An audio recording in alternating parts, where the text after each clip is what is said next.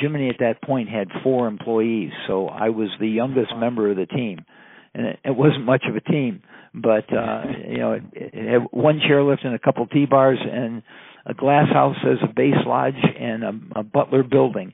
So everything that's here today is a transformation from what was here in 1969. There's nothing left. Welcome to the storm.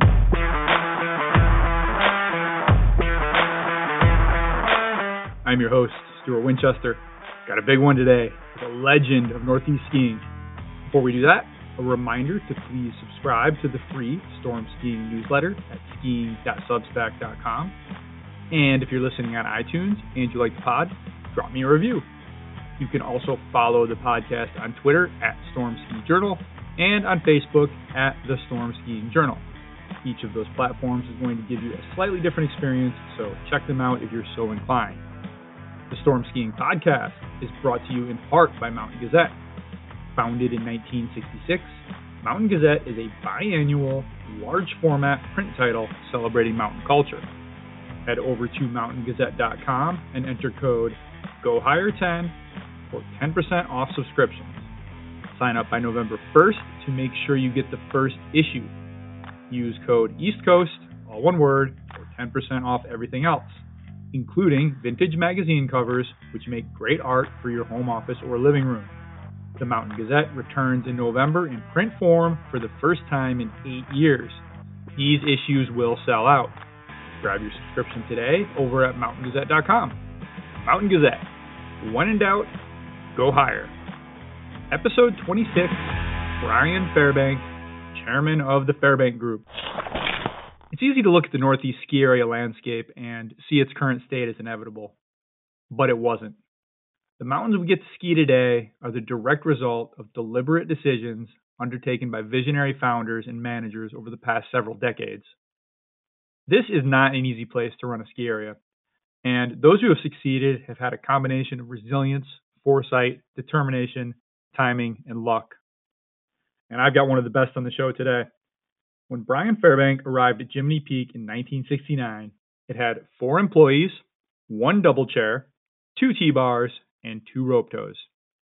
Today, it's the most advanced ski area in the Berkshires with an expansive lift network topped off with a high-speed six-pack to the summit. There was nothing inevitable about this. Massachusetts is littered with nearly 200 abandoned ski areas. Jiminy Peak is a naturally good ski mountain, but so are a lot of the ones that are gone. It succeeded because Brian Fairbank made it succeed. He's rolled that success into what is one of the strongest regional ski companies in the United States. The Fairbank Group owns Jiminy Peak and Cranmore, runs Bromley, and has divisions in real estate, snowmaking, and clean energy, and resort employee training. His son Tyler is the CEO of the whole operation. It's a remarkable life story, and as you'll hear, it's one that hasn't been without setbacks. This kind of success does not come easily, but Brian is going to tell us all about how he did it. Let's go. My guest today is the chairman of the Fairbank Group, which owns Jiminy Peak in Massachusetts and Cranmore in New Hampshire and operates Vermont's Bromley Mountain. The company also manages a real estate investment group, a renewable energy development company called EOS Ventures, and two technology companies, Snowgun Technology and Full Wheel Productions. He is a member of the National Ski and Snowboard Hall of Fame class of 2020 and a past recipient of the National Ski Areas Association's Lifetime Achievement Award. Brian Fairbank is my guest. Brian, thank you so much for joining us today. You're welcome. Glad to be here. First of all, Brian, huge congratulations for your induction into the National Ski and Snowboard Hall of Fame. You're one of eight individuals to be inducted this year and one of only 441 all time. How does that feel? Well, I'm um feel so honored to to receive it, and I guess I am I feel most honored because it was 300 people voting for it, so you know that it was an independent process, and I just feel like it's the pinnacle of my career to say, my gosh, there's uh there's no more mountain to climb, and uh because that really says it all. You know, typically with something like this, you'd have an opportunity to gather at some sort of ceremony mingle with the other inductees, see some of the, the voters and some of the other folks you know throughout the industry. unfortunately, we can't have these sorts of gatherings right now because of COVID. How important is it to gather in a circumstance like this, Brian, and how much do you miss not having it?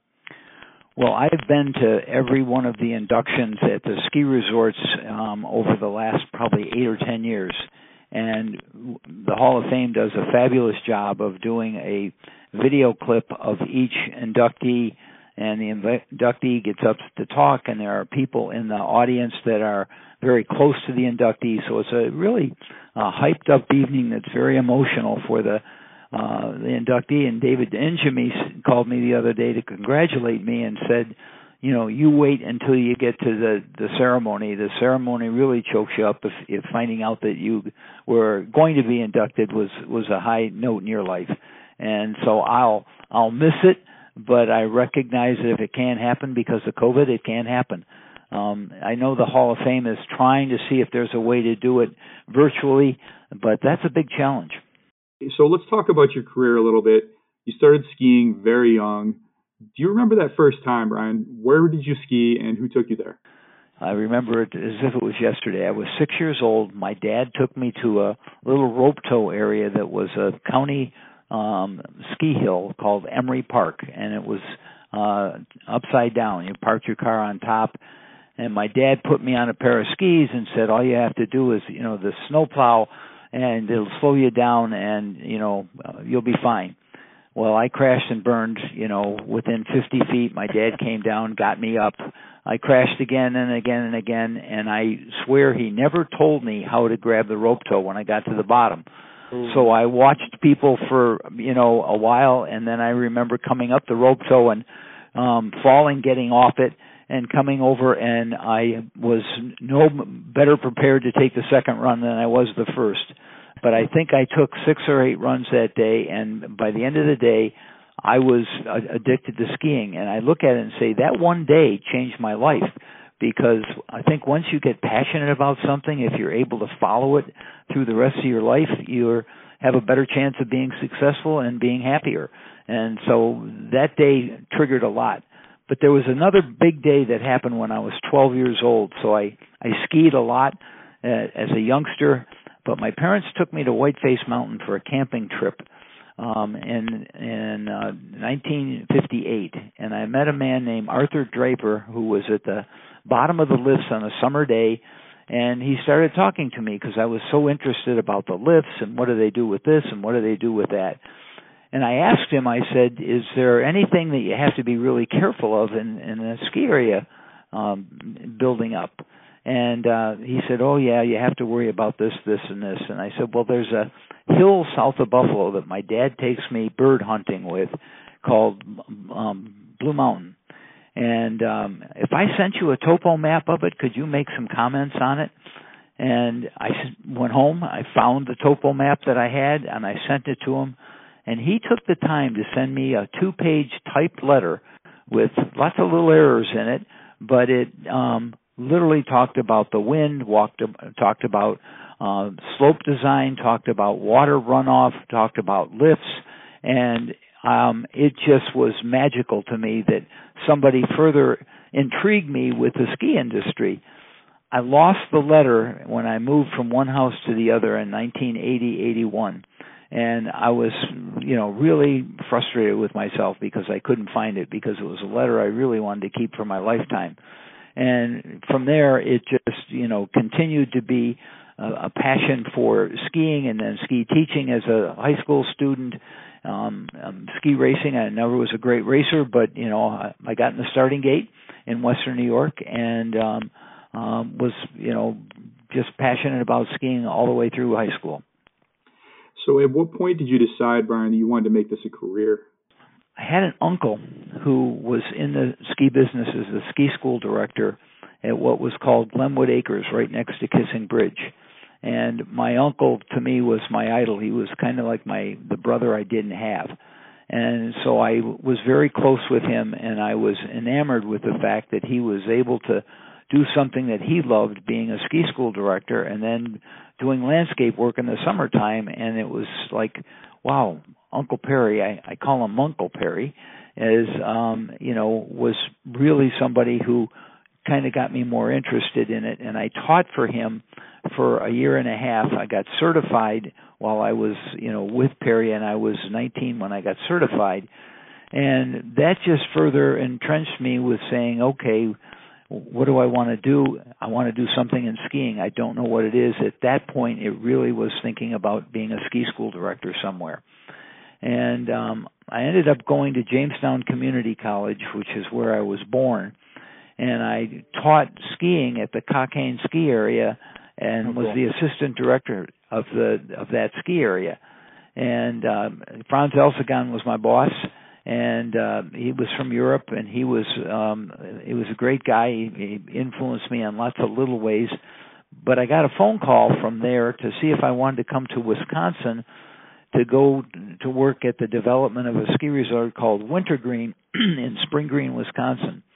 And um I went out, interviewed, took the job, but the uniqueness that was that happened with that job is I ended up interfacing with the Taliesin East um, architects, uh, Frank Lloyd Wright architects, oh, cool. for all of the buildings and the and so forth. So now I got to really and expose myself to a different aspect of the industry, get my hands dirty, and and learn to communicate between the contractors as a youngster uh, truly, and it that influenced my life in terms of a lot that's happened at Jiminy and and what we're doing at Cranmore, trying to say, okay, how do we blend things in as best we can so that they fit in the natural environment that was a, a big thing with Frank Lloyd Wright was trying to build homes that were tucked into the landscape. Well, we haven't taken them into tucking them into the landscape, but we've tried to create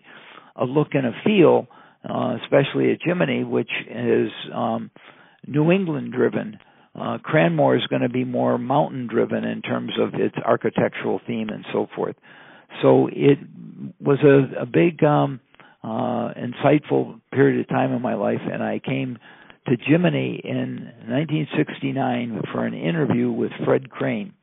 And Fred Crane was from the uh, Crane Paper Company, and he was the head of research and development. And the family board of directors said, while you're passionate about Jiminy, you've got to make a choice. You're either going to spend your time at Jiminy or you're going to spend your time at research and development.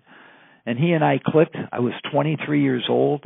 Um, he said, let's give it a shot. I've got to not be coming out there as frequently as I used to, but you can come to me, you can call me on the phone, and let's see if we can make it work. And Fred ended up becoming a mentor, a surrogate father, and a great friend. Um, he and I went helicopter skiing in 1985, so we had we built a built a very strong relationship over my my time at Jiminy, and that was a turning point. Was being able to come here and and really get my teeth into the ski industry by you know running a ski resort.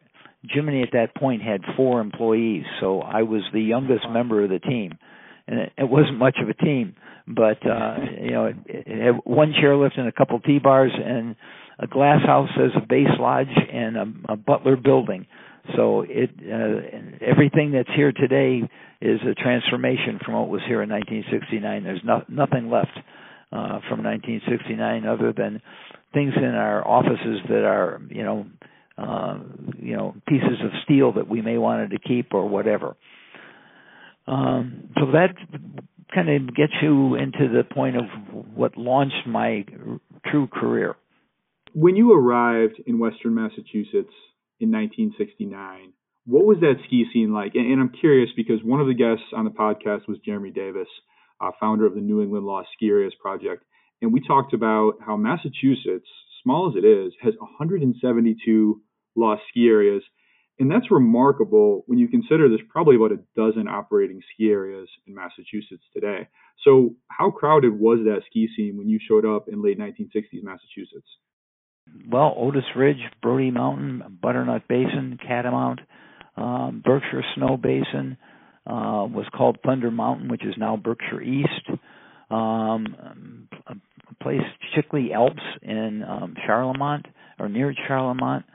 Um, oh, I'm, I'm missing a couple, but Mount Tom was in Western Mass. It was west of the the Connecticut River, so it it falls into that court.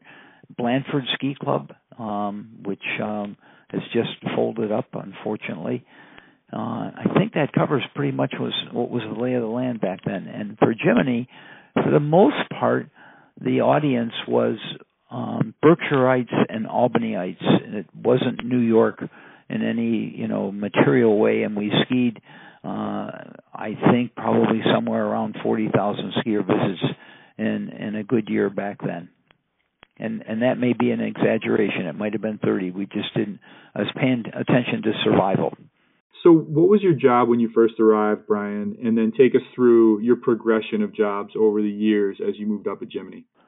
When I came here, I was considered the general manager, and by that I meant that I was responsible for everything from writing the checks to marketing to snowmaking to the lifts, uh, all the maintenance of the facility, and whatever you know marketing campaign we may have put together back then.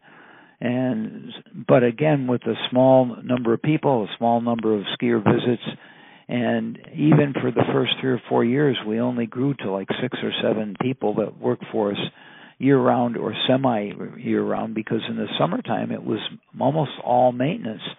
So I spent time, you know, greasing sheaves, painting lift towers, um, you know, doing everything it, uh, that was required to work with the maintenance team to get us ready for, you know, the ensuing winter. So it, it was very much a hands-on job, and I probably that hands-on um, became a part of my personal culture and continued on in some regards of the resort, especially as it pertains to snowmaking until today. Um, what evolved is in the first five years we were fighting for survival and 1974 was probably the closest we ever came to bankruptcy. And in the process i unfortunately got some job offers to go elsewhere. One of them was from loon mountain from governor sherm adams. And my wife was uh, really wanting us to go there because it was a much more established uh, probably stronger ski area from a financial standpoint and she loved the white mountains and uh governor adams and i as he put it uh danced around the the dance floor for uh uh too many days. And he called me on the fourth of july at six o'clock in the morning and said to me um you coming up to work here or aren't you? And he said i'm not getting off the phone till i get an answer. And uh i had just had my wisdom teeth out and i said you know governor i i guess my answer has to be no well, that then left me in the situation of how am I going to resurrect Jiminy, and I developed at that tender age a restructuring plan that gave us the ability to borrow some money from some bankers, sell some skiing privilege stock to people, and um, take the land that had been leased onto our balance sheet so that it became an asset of the company, which hmm. uh, you know materially changed our financial picture from a banker's standpoint. And from there on things kind of took off.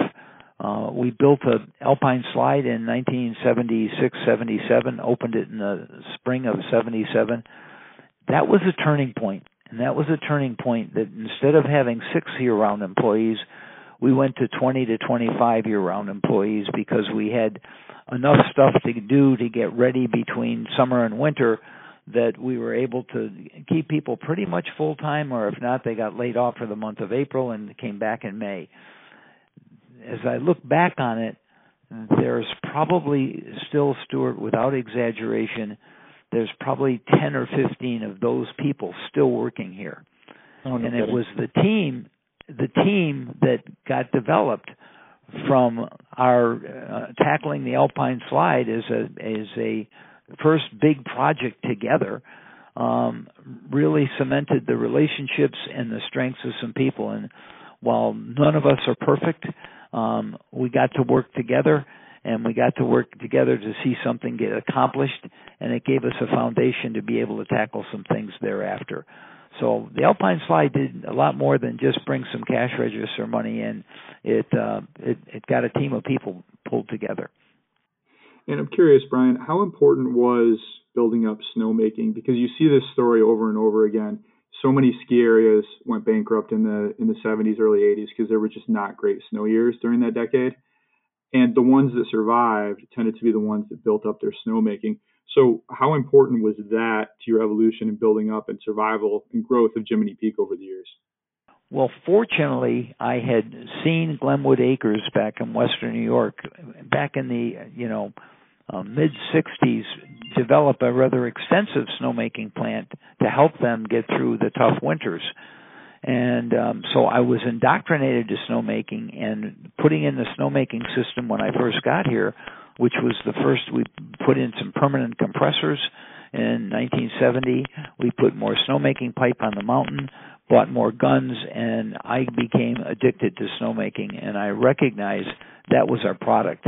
And I would spend a better part of November and December whenever we got the opportunity to start making snow to be out there on the mountain. And I found that by doing it daily, I had a better perspective of what we could accomplish and what was really a pipe dream that we couldn't accomplish. And that involvement with the snowmaking has uh, been a part of my blood ever since. I, I've uh, been hands on probably to a fault.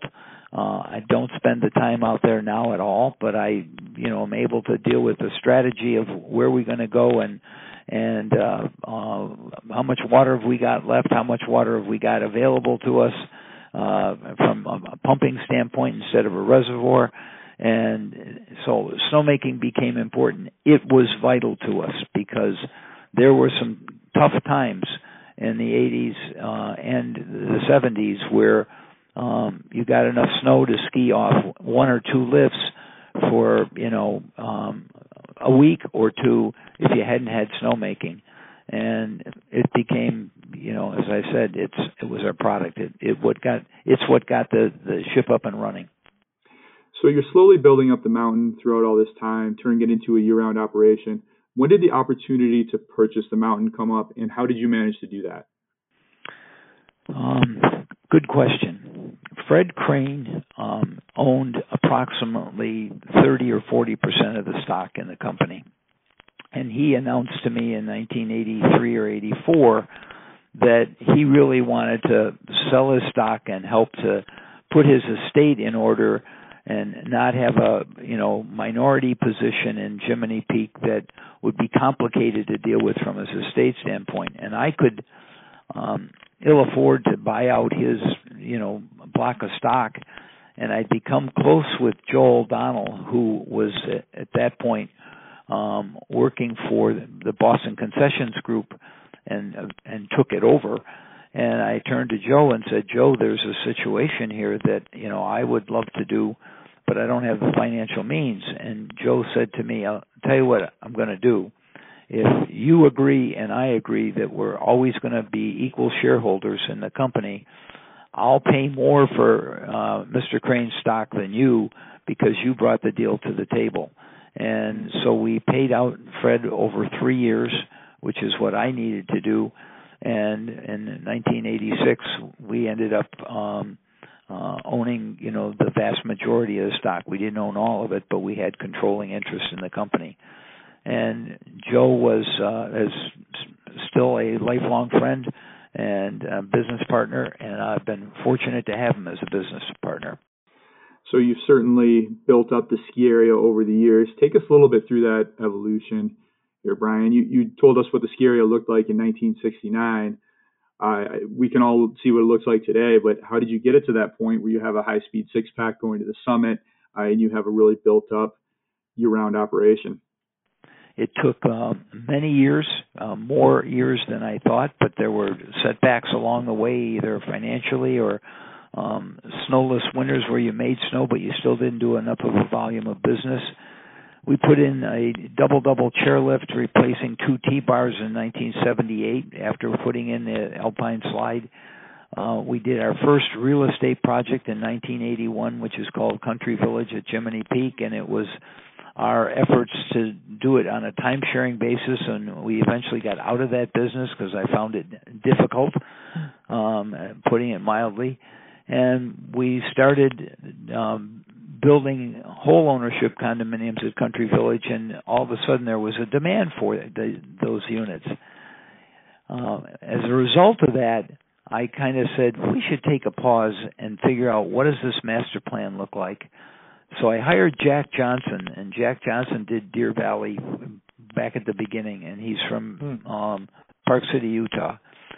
And Jack and his team came out and spent uh, quite a bit of time with me, quite a bit of time looking at topo maps, and really helped us put together a master plan that was going to be a guide for us for the next, you know, I thought 10 years, but it took 25 years to get it built. And as a result of that master plan pause, we built a condominium hotel in 1985. And it was the second biggest project for our team of people to take on, where it's a 100,000 square foot building approximately. And we broke ground in April and we got you know um, half of the building up and running by Christmas. Um, we needed to get a sewer and water system put in place for that, which required a sewer plant. So it was our first step in becoming a, a mini city in terms of self dependency and providing the utilities that were necessary. Um, that was the launch. From there, we put in a, a new base lodge in 1987. We put in a new rental shop in 1988, and we started a, a whole ownership project on the other on the east side of the mountain, which is called Mountainside, and we put 12 units up and, and standing and sold half of them and then the real estate market crashed and it crashed you know dramatically enough so that it was the second episode in my life where I thought, is this going to be, you know, um, uh, survivable? And mm-hmm. I literally got so stressed out over it that I had a, a difficult time dealing with, you know, life for a mm-hmm. couple of years. And we mm-hmm. got through it.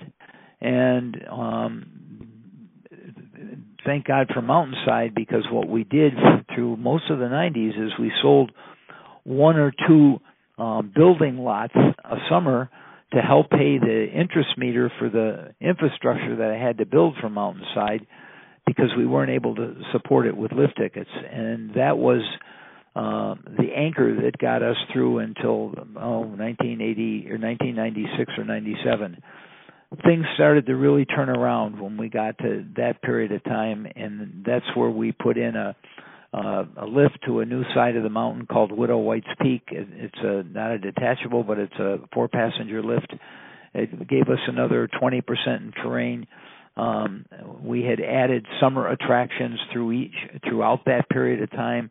You know, trampolines, climbing walls. Um, you know, now an aerial adventure park, uh, alpine slide, mountain coaster and did enough things that really gave us well we need a, a staff of 60 in the summer to be able to keep those operations going and it's mostly college kids or high school kids. Um the, everything turned around in 1980 1999 in that I wanted to build a quarter ownership hotel project or building that I thought if Les Otten can do it, we can do it and we found we were not able to successfully.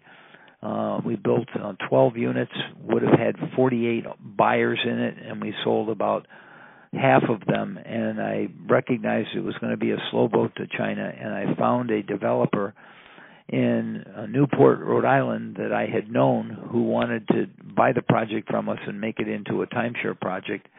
And it's now called um, Wyndham Wyndham bought out the developer, and there's a 152 um, timeshare units now built at the base of a, a beginner chairlift.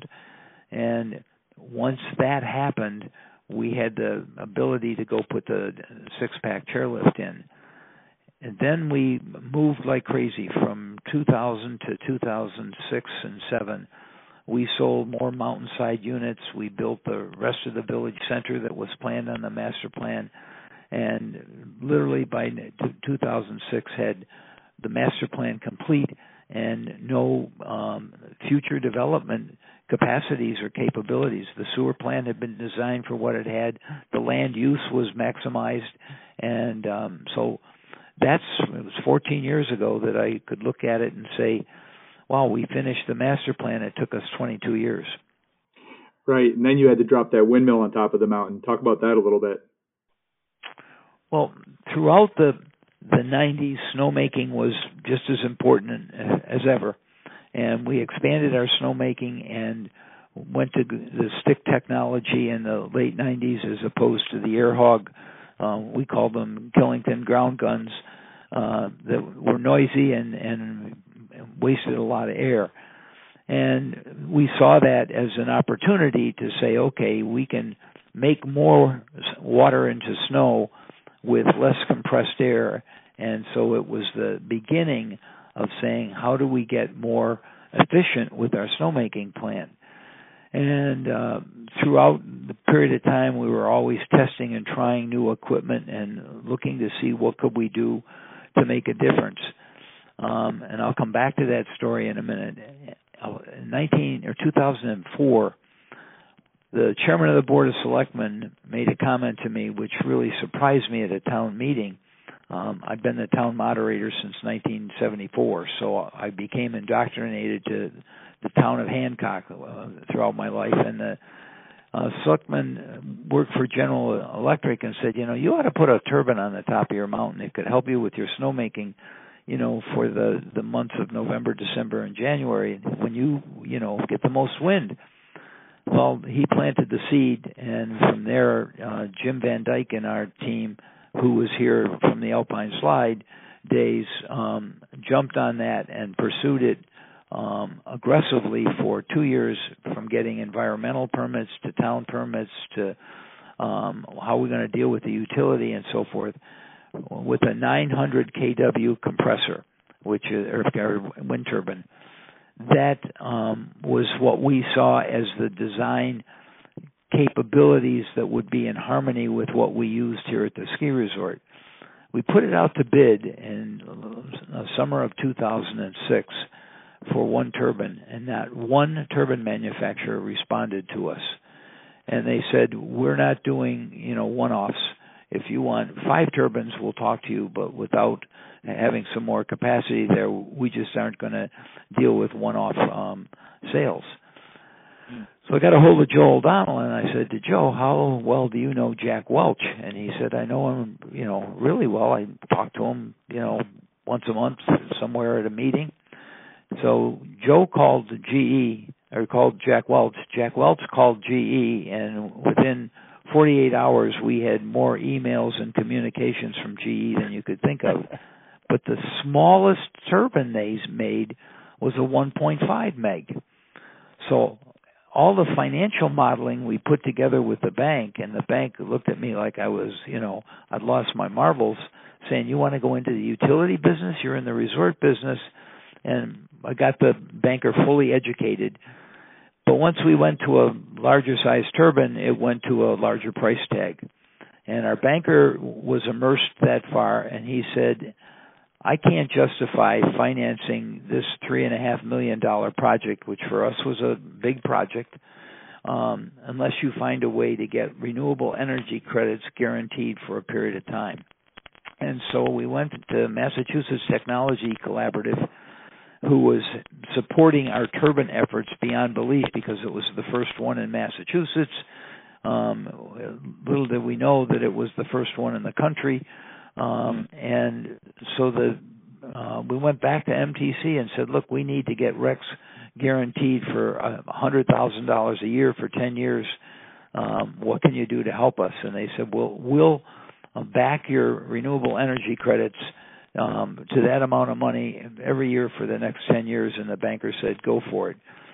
Well, that got the financing put in place, but now GE, who was really in, immersed as a partner with us, and fortunately, GE headquarters are in Schenectady, New York, so they're only an hour away. Um, we ended up spending a, a couple hours on the phone every week with them and detailed descriptions of how we were going to get it up the mountain, what were we doing with the utility because the interface with the utility became critically important, and um, uh, they were concerned that we couldn't get the weight of this equipment up the mountain. And the only ski trail we had, which is called Left Bank, was gentle enough in most places except for one that was at a grade that GE didn't think we could get through. Well, make a long story short, GE agreed to support us. It took five bulldozers to haul the nacelle up through that section of the mountain, and the nacelle weighs many tons. I can't remember the exact weight, but it's something like 20 tons. And uh, that's how we got the the uh, turbine parts up the mountain, and we opened it on uh, late July or early August of 2007. I didn't know, Stuart, that we were going to get um, accolades from people because of the vi- vi- environmental you know consideration the turbine represented. We did it because it was an ability to say how do we curb our high energy costs and do something that's going to be permanent for us that's beneficial um, each and every year. Well, CNN, the Weather Channel, uh, NBC, everybody picked up on you know the environmental significance of it, and you know we uh, we accepted that credit even though it wasn't the the sound foundation of where we were going to go. If it didn't if it couldn't pencil out we could never have gotten a banker to you know you know support us doing it. So just going back to actually getting it up the mountain, I, I, think that's a remarkable story that you had to bring in all that heavy equipment. Was there a point where you thought that maybe you wouldn't be able to get it up the mountain and you'd just be stuck with this unfinished project? um, I guess the insecurity side of my personality uh, absolutely had sleepless nights as we were preparing to take the heaviest pieces up there. And at first, you had to take the tower sections up, and the tower sections were monstrous, lengthy, and heavy in their own regard. And we were working with two compre- two uh, bulldozers for taking those up and it didn't work. And that scared the heck out of me because I said holy cow we got all this equipment here. Um GE selling us the turbine whether we have it as a junk pile in the parking lot or whatever. And um a very close friend of mine was the guy doing the installation of the turbine with us and he had some big bulldozers and he could get another bigger bulldozer. And he said if we can find a way to um cable the uh, the the tower to be able to pull it in harmony and that became the important part is that you knew that all the bulldozers when they started that the cables they had attached to some aspect of the the turbine were working in harmony. That got us over the hump. But i can tell you be until that happened um i was uh scared. I, I can tell you i was scared the most is we took it the nacelle we took up the uh, do you know what the nacelle is? That's all the machinery?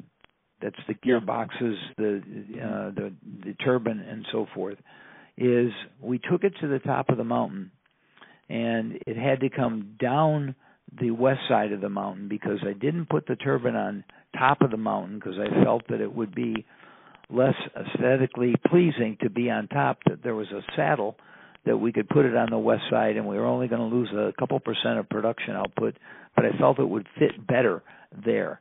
And so we had to lower the nacelle down a, a trail or the upper part of what's called Westway. And we got to the same point in time we were saying if we're taking the nacelle down this, what if it you know takes off on us and starts to um slide the bulldozers with it mm. and we immediately got five bulldozers fired back up again. I can remember the sun was about to set, and we had all five bulldozers that had to, you know, gently let the nacelle get down this steeper incline uh, to the area where it was then level to go into the, turbine home. And uh, that was more of a not a sleepless night. It was a oh my gosh, is this going to, you know, are we going to get in trouble and, and have a pile of junk uh, in the process. So, yeah, the the turbine from the finances to not being able to get it, it created as many emotional stresses as you know anything in my life. I I would truthfully say while how large the project was for us in 1985 to do the Country Inn in in, in eight months. And by the way, back then, talk about a change in banking philosophy I got a six million dollar loan from our bank without a personal guarantee and without any real collateral back in 1985 to build the hotel. Well, life has changed. You know, with what happened through the late 80s and through the 90s, uh, bankers got you know much more astute about protecting an asset going forward uh, on their books, and um, so and I don't know why I drifted back to that subject, but um, the complications of the turbine financially and running the numbers and getting to understand the numbers and understand what a utilization factor was and what times of the year do you you know you truthfully have you know the best winds from November to February to be able to produce the maximum output of that turbine. It now generates enough electricity that it supplies a bit more than half of the, um, resort.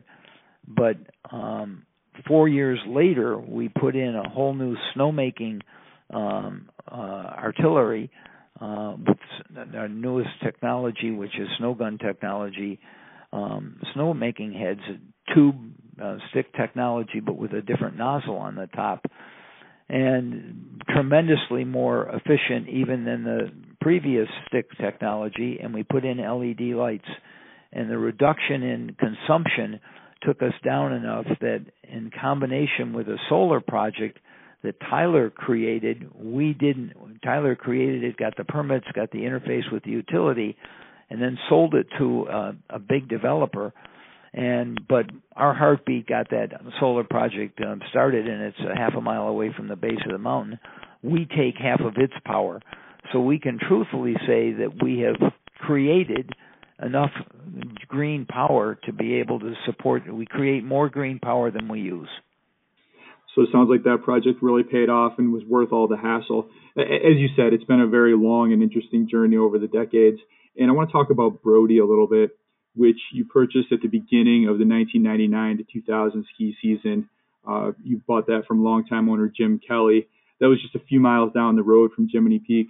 Uh, take us back here, Brian. Why did you buy Brodie, and what was your plan for the mountain? Well, Jim Kelly and I had become fierce competitors in the 70s and 80s. We both would go and count cars at our respective parking lots and Jim would catch one of the kids we sent over to count cars, and he'd take the book from him that he had, and it, it was a fierce competition. But uh, in the later '90s, Jim would say to me when I'd bump into him somewhere, you know, you come on, you it's time for you to buy Brodie. And I said, no, Jim, I I got my my uh my I got plenty on my plate at the moment. Uh, not interested. I bumped into him in September of 1999 um, at Home Depot, and he said to me, "You know, it's time for you to buy the ski resort. Buy it now. You know, it's all ready for winter." Uh, blah blah blah. So um, I leaned in deeply, and we ended up closing on the ski resort in 45 days. Now we were able to do that that quickly because Jim took the paper, and so we didn't have to go to a bank to make it happen and um, we I truthfully thought Jiminy's master plan is now realistically five to ten years from being finished. We can recreate another you know village concept at Brodie, and with the terrain it's got for beginners, it's a ideal you know situation for us to do it. What we found out when we got there is there was enough deferred maintenance that we were spending any nickel we could put together to deal with paying for chairlift grips replacements, which were a grand a piece, and um, other items where Jim had, you know, and I think full knowledge, saying, okay, I'm not, I, I don't want to keep this asset forever, so I'm going to not spend some money on this and spend some money on that. I'm not exaggerating. I got up in 2000, the spring of 2003, and I was shaving, and I said, you know, Jimmy or Brodie needs um, uh, five or six million dollars to, you know, get it so it's competitive and you can get rid of deferred maintenance. And I looked in the mirror and I said, and where are you going to get the skiers from? And I realized they were going to come from Jiminy, and literally, um, I came to the conclusion that morning that it's not worth continuing to run it as a ski resort and we announced that we were going to sh- shut it down. And we took some backlash from that, from local people saying that was your game plan all along. You wanted to get rid of the competitor, and that's why you did it. and that's not why we did it. But my you know my partner Joe O'Donnell, when I called him that morning saying, Joe, it doesn't make any sense. He he said to me, it took you long enough. Um, you know, he had he had seen it from a distance, recognizing that hey, it's bleeding you from. It, it's taking some money from the mother ship to be able to deal with those chairlift grips, as an example, and so we ran it for a tubing operation for two years, and then we found a timeshare developer know, named Silverleaf in South County, and Bob Mead was the president of that company, and he had looked at Brodie for doing some time sharing, and we were hopeful that we could get somewhere with him uh, to do that. He ended up buying Brodie back from us and or from us, and um, built a timeshare building with 12 units in it that um I literally hiked up the spring to see what the condition is. All the windows are broken and he spent mm-hmm. the money to put a building in and and never went any further. And Brodie has, you know, just wilted on the vine, you know, since then. Um I Jim Kelly's built a golf course, you know, next to the ski area and I um play golf not very well. Um in fact actually miserably right now. And I'll bump into Jim over there at the golf course and and he's now 86 years old and we we uh have a great relationship um, which we've had for a long time. So that's the story of Brodie. So, as part of that sale to Silverleaf, my understanding is there was a stipulation in that contract that it not be redeveloped as a ski area. Is that true? Yes, it is. How did you find that out? Uh, it, on the internet. Um, uh, okay. So, why? What made you include that clause? because we'd gone through the efforts to to um, recognize what a competitive you know issue it was for us to be you know Jiminy Peak only in the Berkshires. We kind of said, you know, we own this asset now. Why not put it in the deed? And so we did it to protect ourselves long term. Do you think if someone came along and wanted to redevelop that as a ski area, you would consider? Uh, is there a price on that? Is, is it could someone buy you out of that, or or are you pretty firm on that that you think there's only enough skiers in the area to support Jiminy Peak? So you you ask a good question. I don't think somebody can would even come to me with the de- desire to want to uh, buy us out because there's not enough water, and it's a critical component to Brodie that it has a very uh, modest small stream that is in that valley floor that has no volume to it. So snowmaking capabilities at Brodie are non-existent in today's competitive environment. I mean, we convert um, six to seven thousand gallons a minute, and you know Brodie's snowmaking capacity was like 600 gallons a minute. So you look at that comparison, there's just no way you can make the numbers work. If anybody came to us and said, "I want to resurrect it at a ski area," I'd I'd want to educate them and say, you know, I might be willing to be bought out of it, but look at what you're buying out of because you, your um, your ability to make snow is totally jeopardized. So Brodie didn't work out. Uh, nonetheless, in 2010, you had an opportunity to buy Cranmore.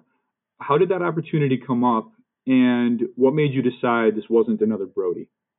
Cranmore was in a marketplace with North Conway that, and I don't think I'm exaggerating this number, that in a year round basis, 10 million tourists go through North Conway.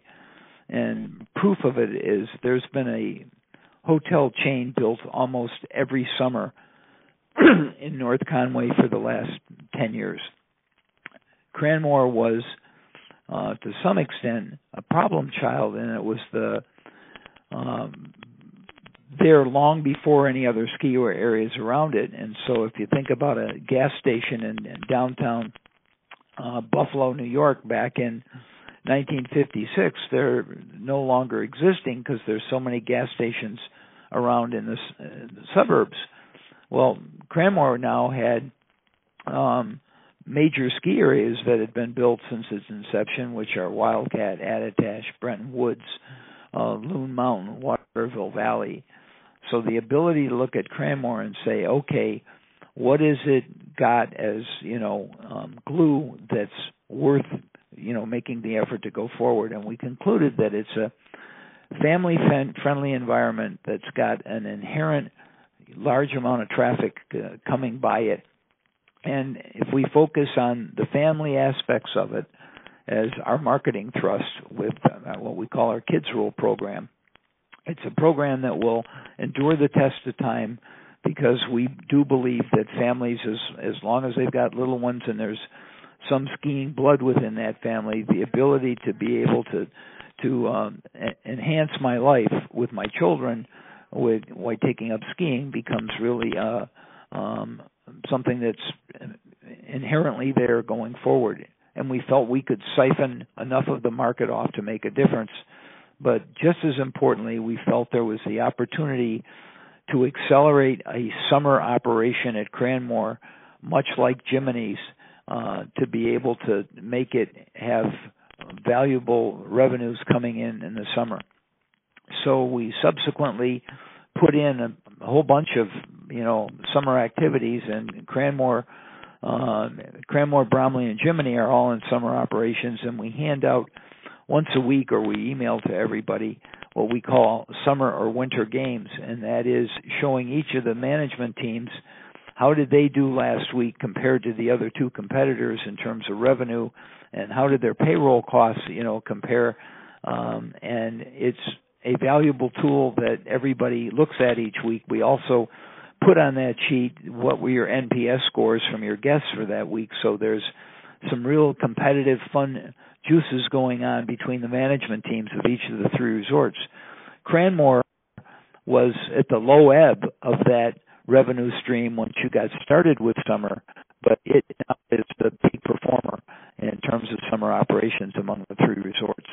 And so the proof of the fact that North Conway is an attractive asset is really uh, invaluable. Because I had gone through the experience at Jiminy of taking old buildings that were not resur- worth resurrecting, there there just was too much, you know, um, oldness in the building that you tear it down and you want to go replace it with a new building and that becomes oh I got to go back to the bank again and I got to borrow a couple million dollars what if you put real estate on the third and fourth floor and put commercial activity on the first and second floor you can replace an old base lodge and get a, a good portion of what you've got to build commercially covered by the real estate sales and that's how we built the village here at Jiminy. That was the financial model.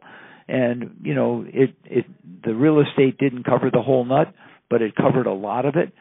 And what the buyer liked about it is they were buying into the dream that when it's all finished, I'm part of that finished product. And Village Center is we have 50 51 condominiums in Village Center they're the most in demand on a year-round basis because they're in the heartbeat. I can park my car and I don't need to go back to my car for the whole weekend or if I'm here for 4 days. And so it really has proven to be, you know, the gem. That same concept is being applied to Cranmore in that there's buildings that were built in the 30s and 40s and 50s that uh, have served Cranmore well but need to be replaced. So we are in the the third inning of working on that uh, base area uh, redevelopment plan with our first wave of condominiums that are setting the stage for us to now build a commercial building um, probably in a year and a half. And we've got 37 units up, and we have all but two of them sold. And the the second phase of the building, which was 19 units. Uh, those 19 units have been under construction for a year, and um, we've sold six or seven of them in the last seven weeks. I can't believe what COVID has done to help us with the real estate sales at Cranmore.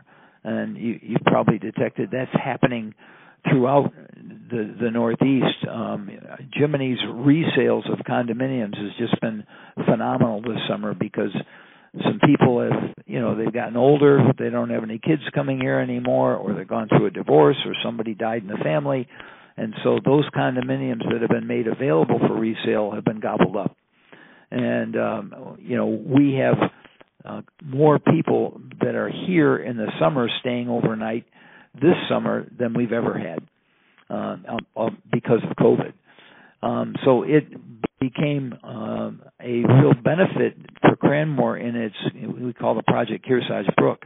Um, for people to say, I've got a safe haven that if stuff gets really bad in Boston, I know where I'm going.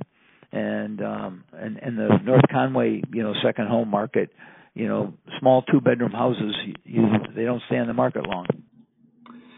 So it sounds like what you've really done at Cranmore, which is the same thing you did at Jiminy Peak, is really create a sense of place, which really makes it an attractive environment for people to be in.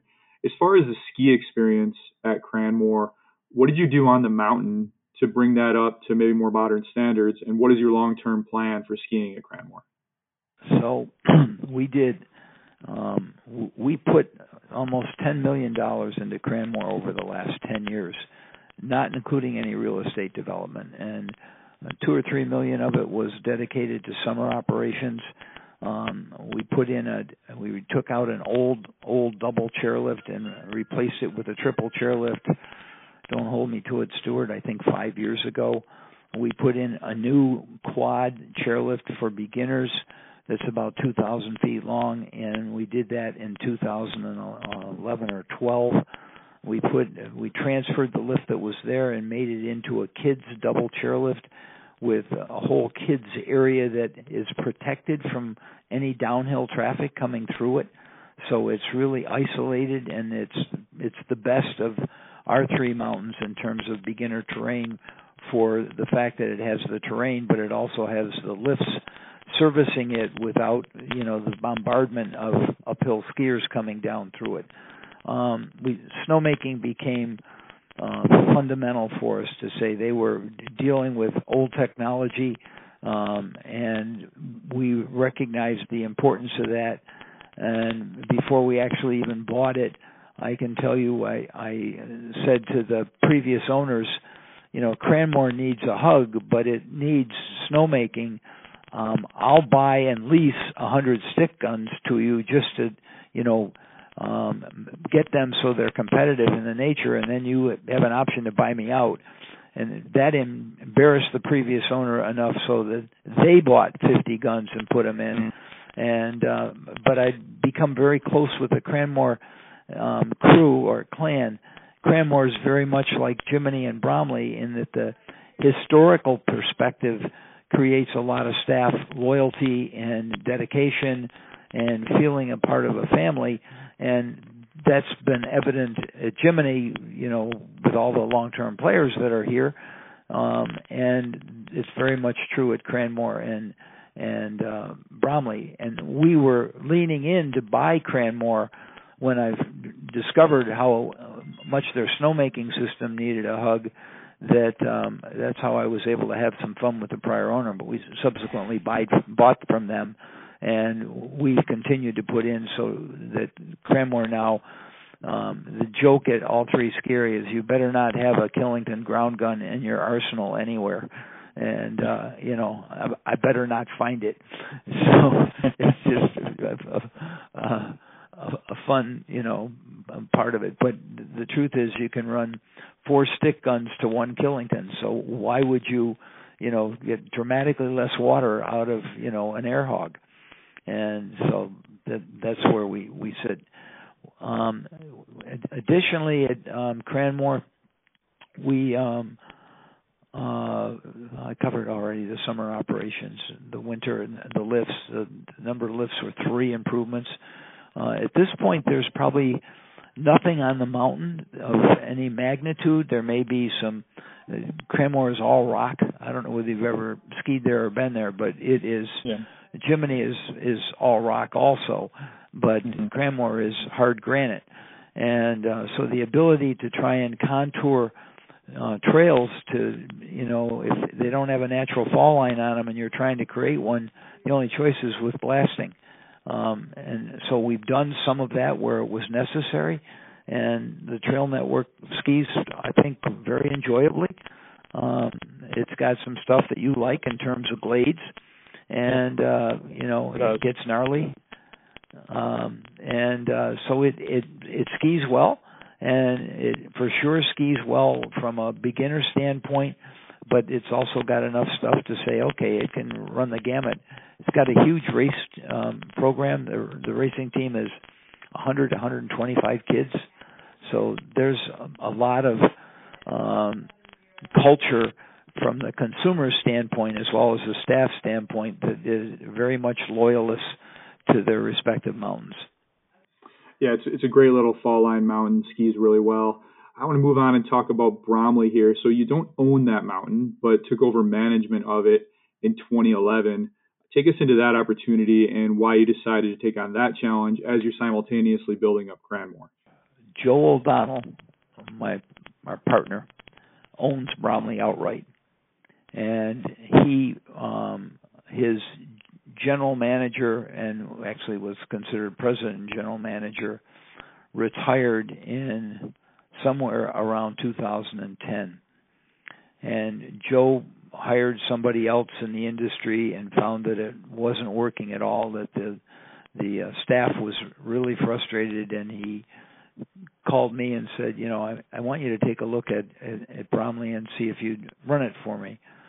And I was because we were so engrossed with Cranmore, I kind of said to Tyler, Tyler, I'm I'm I I think I'm not so sure I'm inclined to want to do this. And Tyler took a different perspective and went up and met the management team up there and really came, to believe that it's um, a gem in the rough that's got an ext- extremely strong following of, for the most part, rather wealthy people. And um he came back from spending three or four days up there saying i think we should lean in further. And we did over the next month. And so tyler is pretty much the um uh overseer of the management team at, at, at he is the overseer of the management team at bromley we've got a great guy there that's the president and gm and uh bill Cairns who's been there for probably I wouldn't have guessed Ben's been there for, or Bill's been there for 35 or 40 years, and um, so he knows all the nuts and bolts of the place. And we've now got a very strong marketing director guy up there who is, um, you know, Michael Van Eyck is doing a great job. He actually oversees all the marketing of all three resorts because of his talents. And um, so Bromley has weathered the the tough winters um, we fortunately have a guy with Joe that if there's a cash flow, you know, shortfall, Joe's in the position to be able to say, okay, I don't want to put more money into it, but you know, if I uh, that's where my interface is. Tyler shares with me the need. Um, I ended up sharing with Joe. Here's the need, and and we've we have uh, vetted it enough that you know it's the fact. And um, Joe's become you know totally happy with you know our operating Bromley for them. So a couple of inherent challenges that I see in operating Bromley, and just curious your perspective on these and how you've dealt with them. Uh, number one is just that it faces primarily south, which is not optimal for a ski area, obviously. Uh, and number two, you're kind of sandwiched between Stratton, which obviously has like unlimited money, and and you know Mount Snow's in the neighborhood, and uh, Magic's right there, which which really is is a is a undergoing a resurgence under Geoff Hathaway and his group, and it's kind of a darling indie right now. Um, how have you kind of managed that unusual set of uh, challenges in in Bromley in the last ten years? By keeping the loyalists uh, even more loyal. Uh, there's 300 condominiums at uh, Bromley, and they've all been built a long time ago and so the people that own there and it's a large share of Connecticut people and a large share of New York people and it's one of the few places that I would think there's been hand me downs of condominiums from grandma and grandpa to the kids to the that's now in the third generation from Fred Pabst years ago and then Stig Albertsson. And um, so that 300 condominiums uh, is feeding the ski area with a full house on most weekends and holidays, and so you, you got a thousand people that are taking advantage of the mountain that are you know um, that that love the mountain. We do things to try and make sure they're happy with us, uh, whether it's a cocktail party, whether it's uh, you know skiing first tracks with Bill, um, and and therefore we've done our best to nurture that relationship. Well, when you've got a basis of that number of people that are, you know, um, if, if there's three in a family and there's 300 condominiums, you've got 300 loyalists using the mountain, but those people also bring people with them. And so those people have grown uh, as part of our uh, family of guests to be even stronger because they came here, they had a great experience.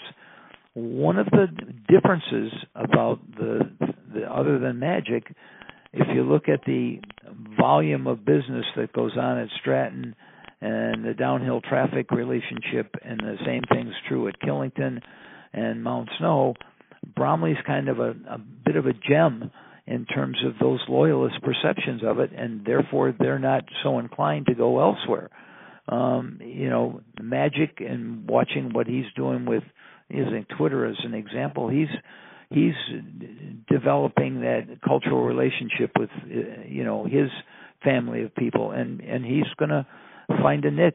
Um, the biggest thing I get concerned with for Magic because we oversaw it for a couple of years for Joe O'Donnell is water and snowmaking water, which is is you know if you don't have water, you know we're all facing a real scary situation right now in New England, and we've had no rain and um, of magnitude, and we need water uh, badly because it's you know the streams that get flowing that we are then if they're flowing adequately we're able to take water out of them and either impound it somewhere or utilize it you know at that very moment and um, so it and, and Stratton's done a great job of thinking way ahead of the curve because 10 years ago they built a 300 million gallon reservoir and they fill it in the spring and so they're sitting there with enough water to get them through the winter. Yeah, and Magic also has a, a, a long-term snowmaking pond expansion going on. So, wishing the best of luck to them. Um, as far as long-term upgrades at Bromley. Do you have anything in mind for lifts or snowmaking? Uh, Blue Ribbon Quad, for example, dates to 1988.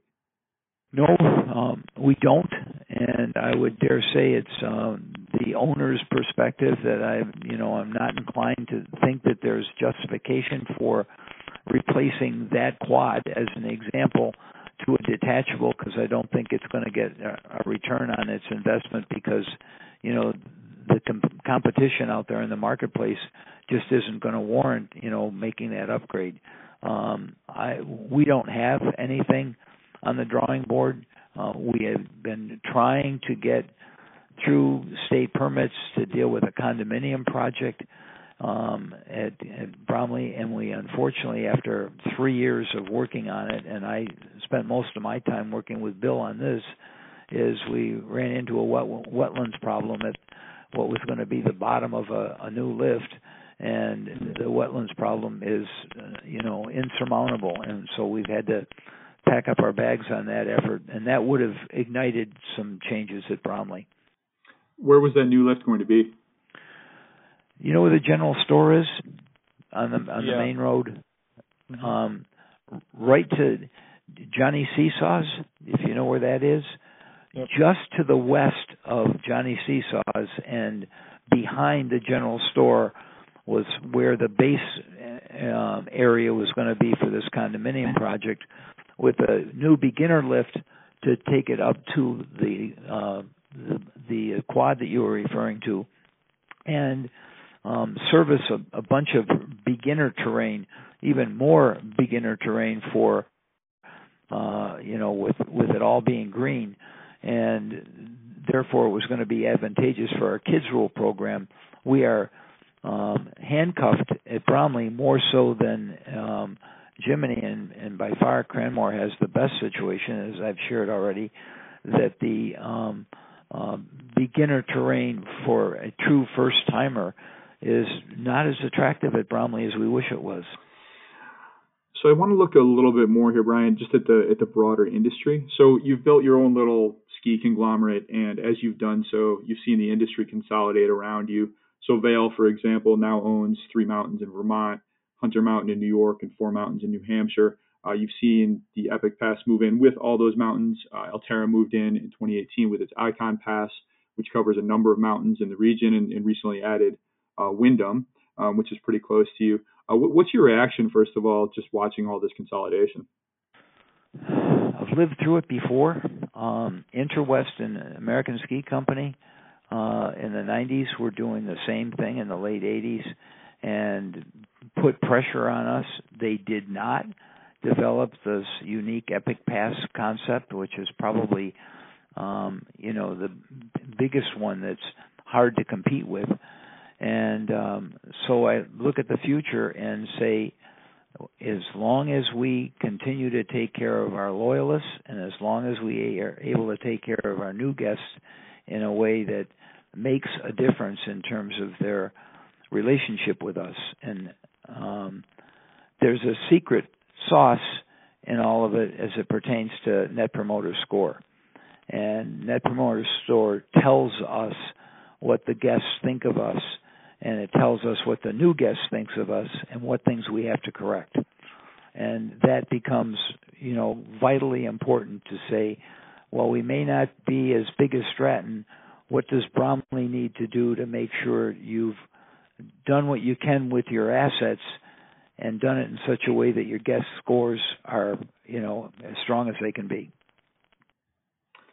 So one of the things you're up against here is, you know, Vail's Epic Local Pass is 749 bucks. Gives you unlimited access to Okemo, Mount Snow, Hunter, Four Mountains in New Hampshire, 10 days of snow, and access out west. Uh, Icon Base Pass is good for most days at Stratton and Sugarbush and days at Killington, etc. Um, those passes are, are pretty cheap in comparison to your season passes. At Jiminy Peak is 989, Bromley is 975. Um, Cranmore's a bit cheaper at seven. You know, you know them better than I do, Stuart. well, I wrote, I wrote them down to be fair. So, so in, in this landscape, Brian, how, how do you how do you justify these prices in this landscape? Because our season tickets are growing at all three mountains. With those prices in hand, Cranmore has grown the most. It's up 15%. And it's up 15% with those prices. And and do your do your season pass holders ever come to you and ask, for example, like do you ever consider combining the three mountains into one pass? No, because I mean Bromley and Jiminy, we've talked about it, and we've come to the conclusion at the moment we we give. Um, I forgot whether we give everybody the right to go to Bromley twice or whether it's once with their season ticket from here. And Cranmore is five hours away, totally different market. Boston, um, Bromley, and Jiminy kind of duke it out more so um, than than uh, Cranmore. Um, we have toyed with dealing with the structure of Bromley and, and Jiminy, and have shied away from it for numerous reasons that at, at the moment uh, haven't changed. And so we, um,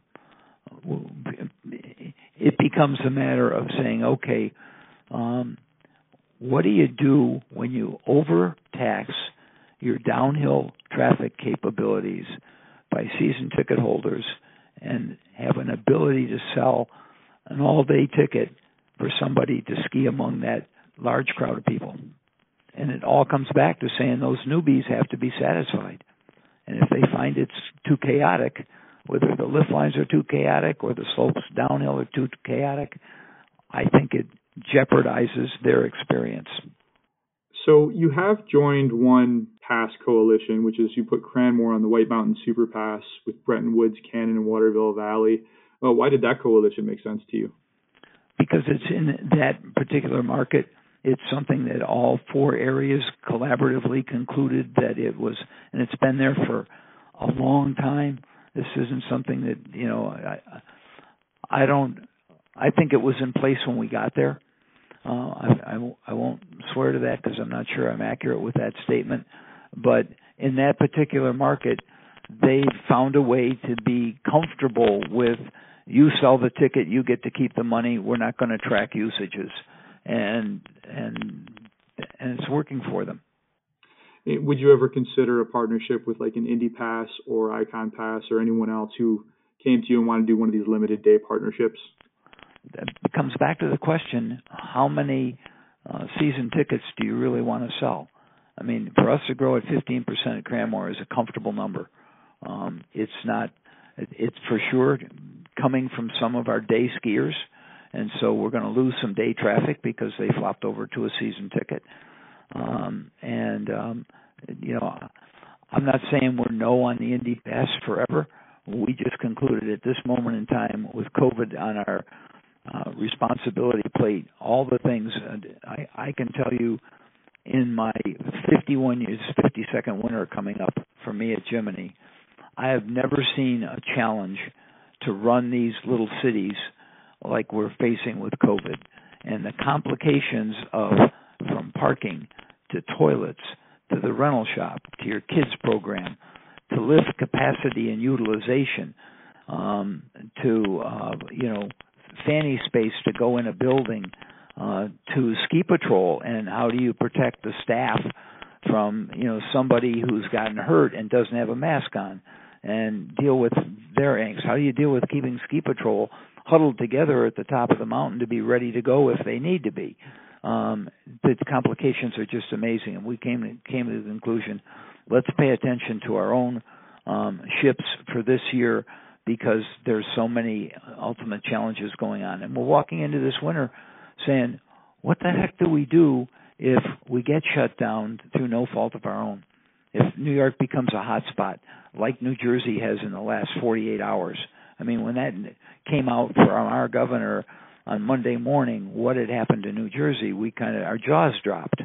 And I don't know whether you know, are aware of what has, has happened, but it's now back in in a, the red zone.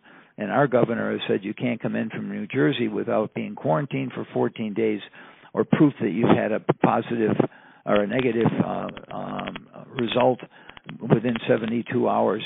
And if you're a violator, it's a $500 fine. We don't have to enforce it but somebody has the the right to enforce that and all it does is shut down traffic um i can tell you from the standpoint of the three mountains for the summer bromley got hurt the worst in terms of summer operations. Jiminy and cranmore are almost neck and neck with a year ago which is mm. shocking to us. If you'd t- told me that in june i would have said put it on the credit card right now. Yeah. um but bromley because of the state's um uh, restrictiveness of people coming into the city or into the state, in essence, saying "Stay away, we don't want you," um, really has taken its toll. And and I think proof of what's going on with Killington and Jay Peak and Jay Peak saying we don't need to deal with uh, ticket reservations because with Canada cut off at the pass, the, we're not going to have a problem with you know ticket limitations.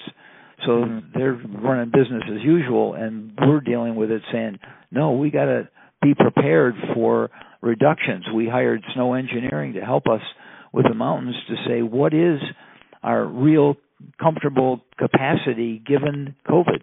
And in essence, we've got to run on peak days at you know 66 or 70 percent of what we could before. So 30 percent of the days that you get um, to pay the bills with and hopefully develop a profit have been evaporated. Yeah, and to, to add to that challenge, you're dealing with three different sets of regulations in three different states, all of which are interpreting this very differently. Yep, that's why I was so impressed with you knowing our season ticket prices, and I don't. Um, you're absolutely right. I can't keep up with the changes in the state codes, and, and and Tyler does a better job of it than I do.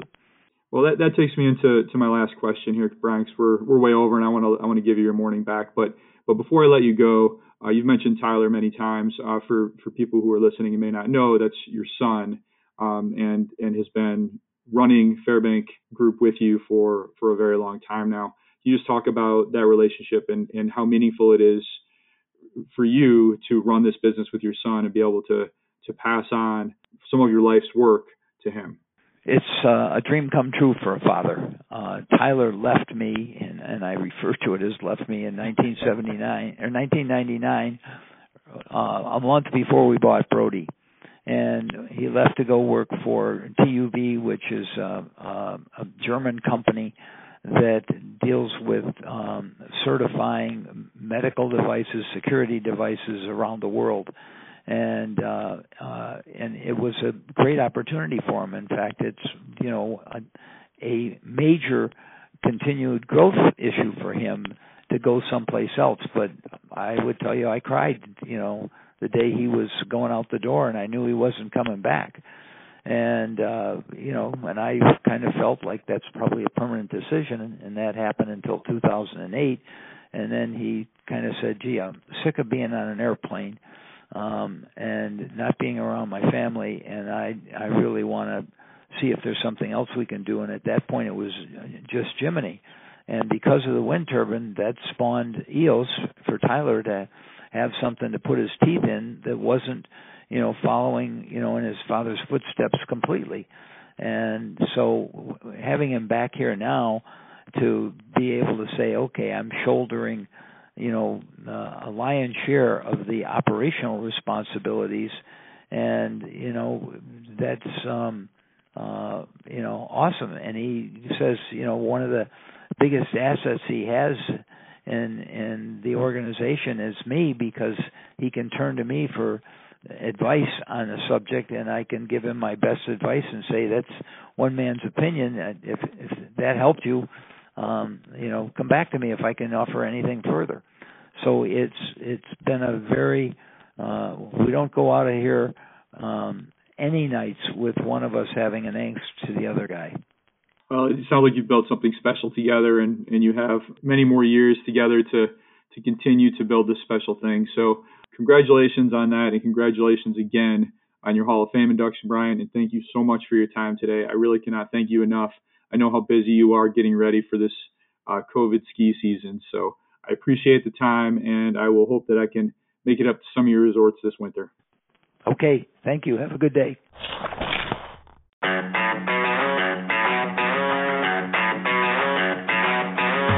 That's Brian Fairbank, chairman of the Fairbank Group. I hope you enjoyed that. I sure as hell did. What he's accomplished in this very tough Northeast ski environment is incredible.